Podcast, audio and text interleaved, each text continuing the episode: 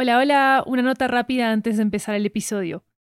¿Sabías que Mija Podcast tiene su propio audiolibro con material exclusivo y nunca antes escuchado? Se llama Mija Podcast, el audiolibro.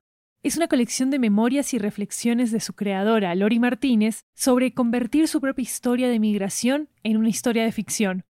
Cuando compras los audiolibros de 80, nos estás apoyando directamente como productora independiente para seguir haciendo todas nuestras series en audio. Encuéntralo ya en libro.fm, Apple Books, Google Play, Storytel, BookBeat y en tu aplicación de audiolibros favorita. También disponible en inglés y en francés. Ryan Reynolds here from Mint Mobile. With the price of just about everything going up during inflation, we thought we'd bring our prices down. So to help us, we brought in a reverse auctioneer, which is apparently a thing. Mint Mobile unlimited premium wireless. Have to get 30, 30, bit to get 30, bit to get 20, 20, 20, bit to get 20, 20, bit to get 15, 15, 15, 15 just 15 bucks a month. So, Give it a try at mintmobile.com/switch. slash $45 upfront for three months plus taxes and fees. Promo rate for new customers for limited time. Unlimited more than 40 gigabytes per month. Slows. Full terms at mintmobile.com.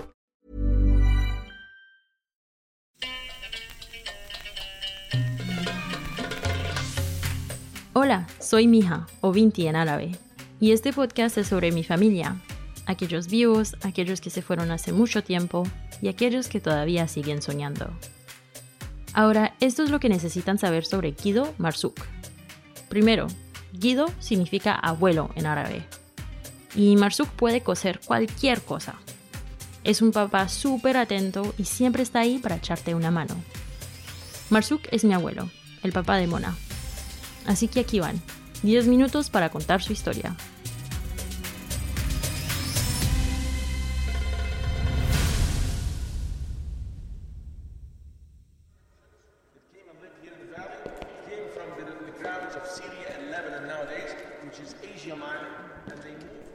Estar dentro de las antiguas pirámides de Egipto es un regalo, una bendición. Todo el mundo debería poder hacerlo al menos una vez en sus vidas. Marsuk las visita por la primera vez cuando tiene 8 años.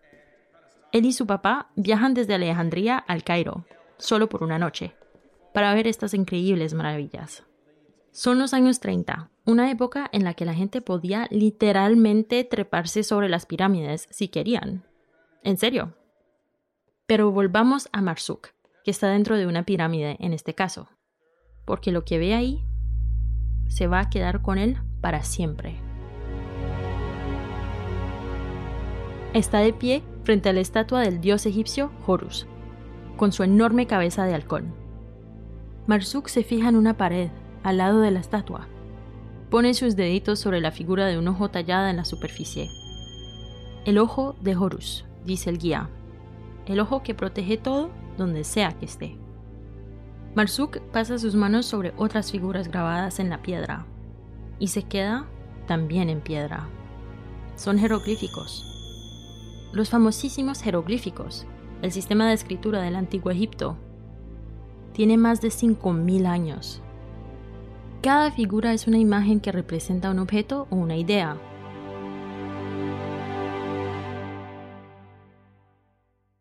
Terminan el tour y a la salida de la pirámide, Marsuk se pone de rodillas y le ruega, le ruega a su papá que vayan a ver otra pirámide. Pero no pueden deben volver a Alejandría el día siguiente.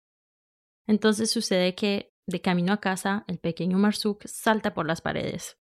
Piensa obsesivamente en el mundo del que fue testigo en la pirámide.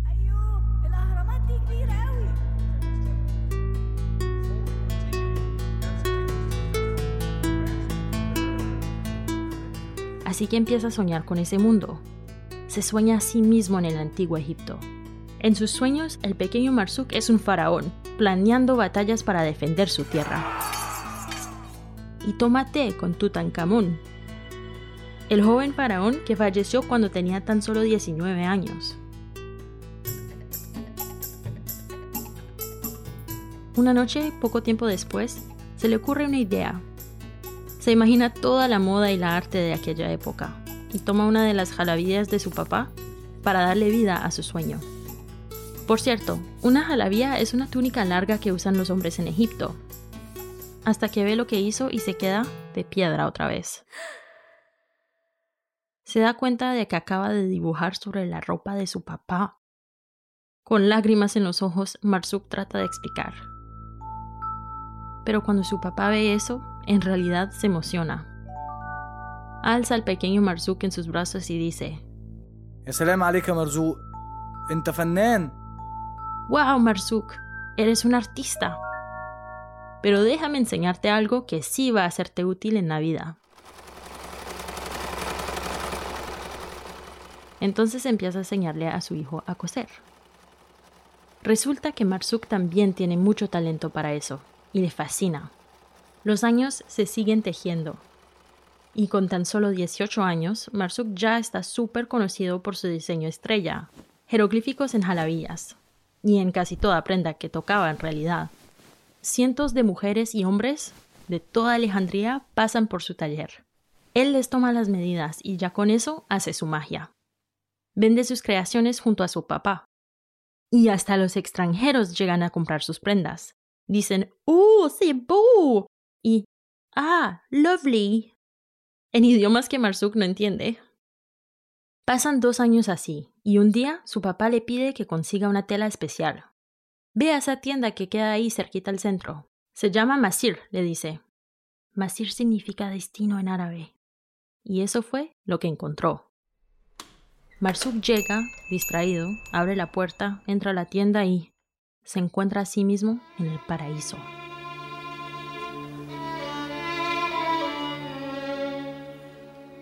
Pero lo que lo deslumbra no son los telares, es una mujer.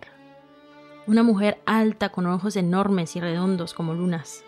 Ojos que le hacen escuchar, bésame mucho. Y en su cabeza todo pasa en un instante. Marsuk le imagina en su vestido dorado, cosido por él mismo. Ella es una reina, y él se siente como un faraón. Construyen un mundo entero juntos, de ellos y para ellos.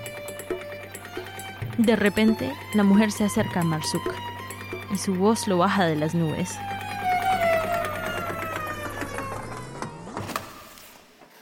Buenas tardes, señor. Ella es de la región de Nubia, específicamente de Aswan. Ese día se conocen un poco más. Ella es tímida y su nombre es Arbab. Después de ese día, Marsuk pregunta por ella en el barrio y se entera de que es Bint el Giran, o sea, la hija de un vecino. Y pronto su sueño se vuelve realidad. Marsuk y Arbab se casan.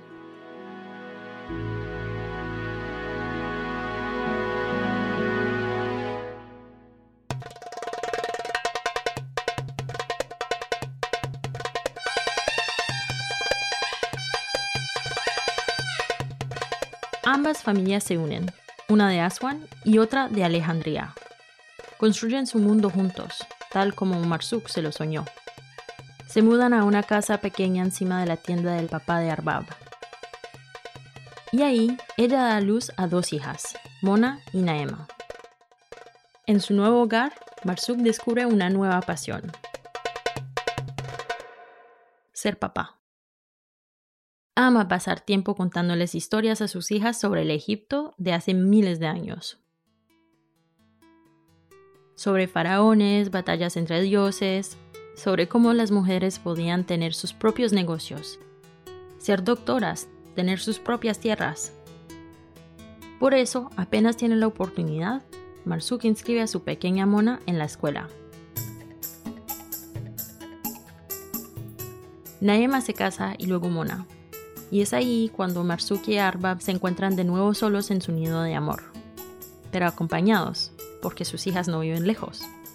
Hasta que Mona recibe una oferta de trabajo increíble en el Museo Británico y decide irse de Egipto, su hogar.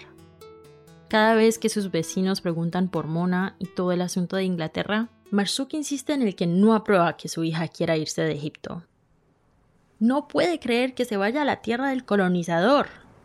Después de todo, ellos fueron los que se llevaron la piedra de Rosetta. Claro que para Marsuk el escenario ideal sería que Mona se quedara en su país, cerca de su familia, de su comunidad.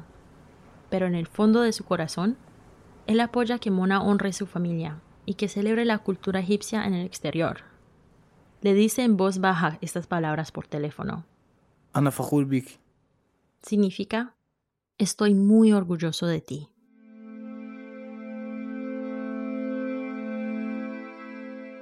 El día que su hija Mona se muda a Inglaterra, Marsuk le regala una piedra con un ojo grandote tallado en ella. Es el ojo de Horus, que protege a Mona donde sea que esté, sobre todo si está en Europa. Así que cuando Mona se muda a Londres con Abdú, Marsuk empieza a visitarlos con frecuencia. Se asegura de que su hija no se deje absorber por la cultura británica.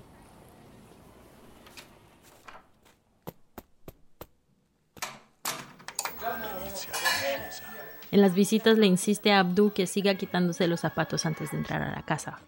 Y le recuerda a Mona que rece todos los días. Les trae incienso en cada viaje. Y llena su apartamento de versos del Corán. Y nunca se le olvida llevar clásicos de Um Kulsum, la cantante más famosa del mundo árabe. Durante muchas noches, Marsuk se la pasa preparando té negro, Shai Aswad, antes de sentarse con sus dos nietos, Omar y yo, Pinti, antes de contarnos historias como las que escucharon en El Bait. Antes de regresar a El Bait, Marzuk le promete a sus nietos que pueden seguir echando cuentos por teléfono. Durante esas llamadas, Omar se queda embobado con sus historias. Pero Marzuk también se da cuenta de que él tiene sus propios cuentos para contar, sobre su pasión, el baile. Y yo pues al fin entendí por qué Mona amaba tanto las historias del abuelo sobre el antiguo Egipto. Son puras historias de mujeres poderosas que siempre llegan pisando duro. Los años se siguen tejiendo y Marsuk pasa sus días entre su atelier y el teléfono. Diseña y cose regalos para Omar y para mí. Jalabías para él y pañuelos para mí. Uno por cada año de mi vida. Cuando cumplí 18 tenía 18 pañuelos todas hechas por el abuelo Marsuk, cada uno con un mensaje escrito en jeroglíficos. A pesar de la distancia entre nosotros, Marsuk nos enseñó a ser valientes y a nunca olvidar quiénes somos, sea donde sea que estemos.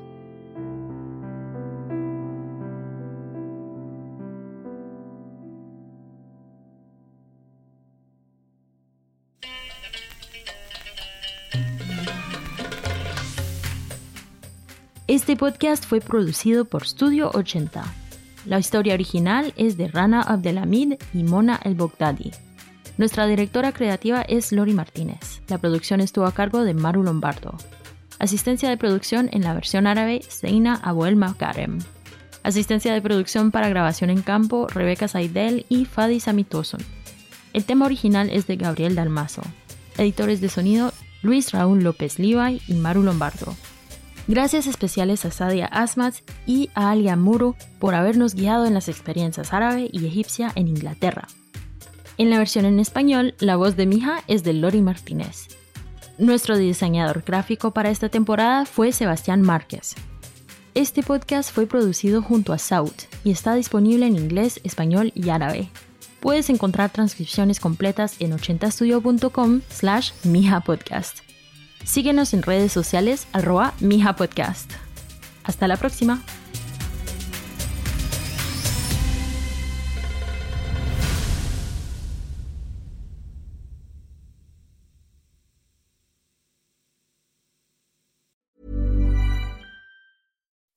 When you make decisions for your company, you look for the no-brainers. If you have a lot of mailing to do, stamps.com is the ultimate no-brainer. Use the Stamps.com mobile app to mail everything you need to keep your business running with up to 89% off USPS and UPS. Make the same no brainer decision as over 1 million other businesses with Stamps.com. Use code PROGRAM for a special offer. That's Stamps.com code PROGRAM. ¿Sabías que Mija Podcast tiene su propio audiolibro con material exclusivo y nunca antes escuchado? Se llama Mija Podcast, el audiolibro. es una colección de memorias y reflexiones de su creadora, Lori Martínez, sobre convertir su propia historia de migración en una historia de ficción. Cuando compras los audiolibros de 80, nos estás apoyando directamente como productora independiente para seguir haciendo todas nuestras series en audio. Encuéntralos ya en libro.fm, Apple Books, Google Play, Storytel, BookBeat y en tu aplicación de audiolibros favorita. También disponible en inglés y en francés.